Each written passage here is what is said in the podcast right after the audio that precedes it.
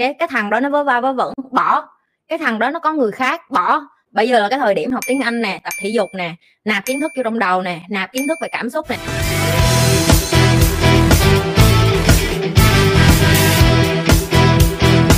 Cách để mà bình tĩnh đối mặt với stress của đại dịch như thế nào hả chị? Cái stress mà các bạn đang vượt qua bây giờ nó là cái mà nhi gọi là, the first time it's happened. Có nghĩa là đây là lần đầu tiên trong lịch sử các bạn, nếu như các bạn là những người trẻ, và Nhi cũng không nghĩ người trẻ đâu, người Việt Nam mình, những cái đại dịch trước có thế giới nó chịu, nhưng mà Việt Nam mình chưa. Ví dụ như SARS hồi 2008 ở sinh nó chịu rất là nặng. Thì Việt Nam mình chưa cơ hội trải nghiệm những cái mà nó ảnh hưởng tới nền kinh tế như vậy. Cái thứ hai, đó là bởi vì nó là lần đầu tiên. Cho nên các bạn kiểu như là không không không biết được là làm sao để mà đối đầu với cái điều đó. Tại vì nó giống như chuyện bạn đi học bạn được cô bạn cho thử làm một bài tập vật lý, rồi xong bạn làm bài kiểm tra một phút à 5 phút 10 phút 15 phút, một tiếng. Ok, trước khi bạn đi thi, thì bạn biết thi là cái gì? Bạn biết vô phòng thi nó như thế nào? Bạn biết ngồi kiểm tra là không được copy, không được thế này thế kia. Bạn biết trước giờ đi thi là phải học ôn bài. Nhưng mà đại dịch là cái mà không có ai ôn cho bạn trước đó không có ai nói là ở nhà em đọc sách này, em học cách này, em tìm hiểu cái này. Đến khi đại dịch nó đến là em đối đầu kiểu như vậy cho nên cái sự stress và hoang mang và lo lắng và bởi vì nó không có ờ, đồ ăn, nó không có kiểu dạng như cái nguồn tiêu thụ á, nó đẩy con người lên cái mức là trời ơi, mình không biết ngày mai mình chết hay mình sống, mà mình không biết ngày mai gì mình có có có còn tồn tại được không? Và khi mà chính phủ không có chèo chống và lái người dân theo một cái hướng để người ta không có hoảng loạn á thì tất nhiên là cái như mà mình thấy bây giờ, đó là không những stress mà nó còn chaos tất cả mọi nơi nữa. Vậy làm sao để mà mấy đứa vượt qua cái stress này? Thứ nhất, chị không có muốn nói ra rã cái chuyện tích cực. Hồi sáng chị làm một cái video nhỏ, chị nói về cái điều đó rồi. Em không thể nào mà cứ nói tích cực tích cực tích cực trong thời bạo loạn được hết á. Tích cực là hành động. Hành động nó mới ra năng lượng. Nó giống như việc chị cho em một cái xe, ok? Một cái xe không thôi. Nên chị không cho em xăng dầu, thì cái xe đó có chạy được không? Không. Xăng dầu ở đâu ra? Em phải đi kiếm chỗ để đổ xăng, đúng không? Làm sao để em đi kiếm chỗ đổ xăng? Một là em đi bộ, hai là em đẩy cái xe. Tất cả đều phải dùng năng lượng hết. Cái cơ thể của em em muốn nó tích cực, em phải bỏ năng lượng và bỏ công sức để tạo ra cái sự tích cực đó. Nếu như em cảm thấy ở nhà bây giờ em buồn chán quá, em không biết làm cái gì á, cái thì em quay trở ngược vào bên trong bản thân mình để hỏi, hôm nay mình thích làm cái gì? Hồi bình thường 24 tiếng em cứ coi đi coi lại. iPad, phone, em coi điện thoại, em coi những cái kênh như chị thì được. Nhưng nếu em coi những cái tàu lao để mà hả, em ờ, giết thời gian á, thì chị khuyên là em không nên, nó còn làm cho em stress hơn nữa. Ok? Bây giờ là cái thời điểm học tiếng anh nè, tập thể dục nè, nạp kiến thức vô trong đầu nè, nạp kiến thức về cảm xúc nè, nạp kiến thức về tinh thần nè. Những cái này mấy đứa không có, cho nên vô đây suốt ngày cứ than với chị, chuyện yêu đương, chuyện em, anh này, anh kia. Chị vậy chị giải quyết sao, chị bày em giải quyết. Chị không có giải quyết cho em được cái cái thằng đó nó vớ va vớ vẩn bỏ. Cái thằng đó nó có người khác bỏ. Cái thằng đó nó không biết nó chọn giữa vợ hay là nó chọn giữa mẹ em cũng bỏ luôn. Cái anh đó ảnh không biết chọn người yêu hay là ảnh chọn vợ um, chọn người yêu hay là nên chọn gia đình. Em cũng bỏ luôn. Để làm chi em phải cho người người đàn ông xứng đáng có cơ hội. Có nhiều anh độc thân không có cha có mẹ luôn kìa một cô kìa. Phải không? Thiếu gì trai.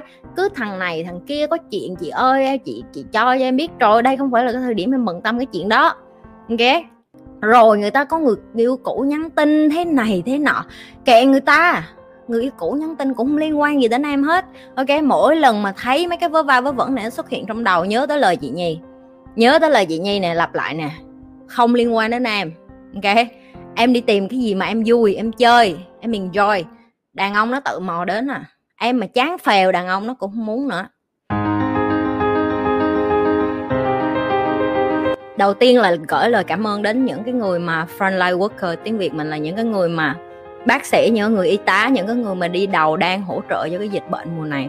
Các bạn đừng coi thường những cái điều họ làm tại vì bây giờ họ phải hy sinh thời gian với gia đình của họ với con cái của họ với những cái người thân yêu của họ và họ risk tức là họ rủi ro cái sức khỏe của họ để họ chăm sóc cho người bệnh để mà họ giúp uh, đất nước họ giúp bệnh nhân vượt qua cái đại dịch này đó là cái mà nhi nghĩ là là một người, cũng là một công dân Việt Nam, cũng là một người con ở xứ người mặc dù như không có thể giúp bằng cái việc là à nhi đi ra đó như lăn xả như những anh chị đó. Nhưng mà nhi cũng muốn nói cái lời biết ơn đó và như muốn anh chị đó là hãy tiếp tục làm những cái điều mình làm, như biết nó không có dễ. Ok, ngồi ở đây và livestream, nó dễ hơn gấp trăm ngàn lần các anh chị đó, cái công việc họ chọn. Nhưng mà đó là cái niềm đam mê của họ, đó là cái sứ mệnh của họ, đó là cái điều thiêng liêng và cao cả họ được. Ông trời, ông ban cho các bạn đừng nghĩ ai để ra ông là bác sĩ được hết á. Ok, thì để bớt gánh nặng cho chính phủ và cũng như bớt gánh nặng cho những người y bác sĩ này. Các bạn hãy làm tốt trách nhiệm của mình nữa. Tức là đi ra đường mua đồ ăn đủ cho gia đình mình và đứng giãn khoảng cách cách ly càng xa càng tốt, là đứng gần nhau quá, cái nguy cơ nó cao. Và khi đeo khẩu trang, các bạn nhớ đeo đeo cho nó sát trên mũi của mình á. Đừng có để đeo mà nhiều người kêu đeo khẩu trang mà đeo mà kéo xuống nói chuyện vậy á.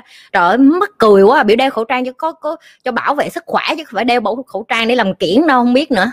Ok, thì đó là những cái mà nhi trải qua từ một năm ngoái cho đến bây giờ ở sinh thì đó là cái bài học nhi rút ra đó là nếu như mỗi người dân ý thức thì cái frontline worker họ cũng giảm bớt cái áp lực giảm bớt cái gánh nặng khi mà cái lượng người đi vô bệnh viện quá đông và cái sức chứa nó không có chịu nổi. Và một lần nữa như rất là trân trọng những cái điều mà những cái người bác sĩ những người y tá những cái tình nguyện viên những người đang thực sự làm uh, hết cái đồng hồ một ngày của họ. Nó không có nó không có vui gì đâu mấy bạn rất là mệt. Như biết cái bộ đồ nó rất là nóng các bạn biết ở bên sinh hả, máy lạnh bên này bạn vô bệnh viện là bạn freezing, bạn như là ngồi trong tủ đá vậy tại vì những cái người bác sĩ họ mặc đồ rất là dày, cho nên là cái máy lạnh đó, nó mở theo cái chuẩn của bác sĩ chứ không phải theo bệnh nhân bệnh nhân. Cho nên bệnh nhân vô đó là đáp bốn năm cái mền là bình thường như đã từng nhập viện ở sinh lúc mà nhi còn còn mới qua, cho nên nhi biết rồi, nó lạnh kinh khủng khiếp. Cho nên là nhi hiểu ở việt nam mình lại nóng thấy bà luôn. Việt nam mình thì lại không có máy lạnh.